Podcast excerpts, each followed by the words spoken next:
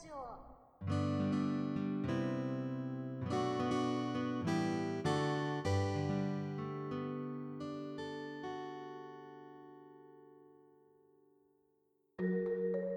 ああ無人島じゃないんですけどののお墓にまで持っていきたい。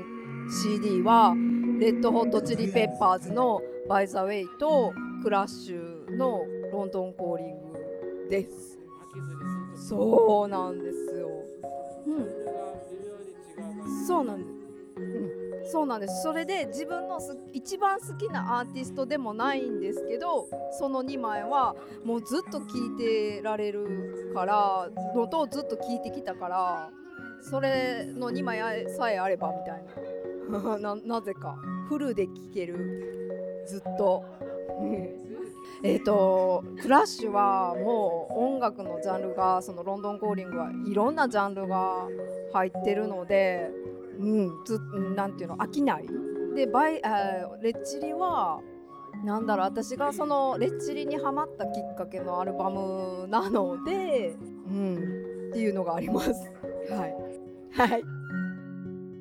ご視聴ありがとうございました。次回をお楽しみに。大阪ブックラジオ。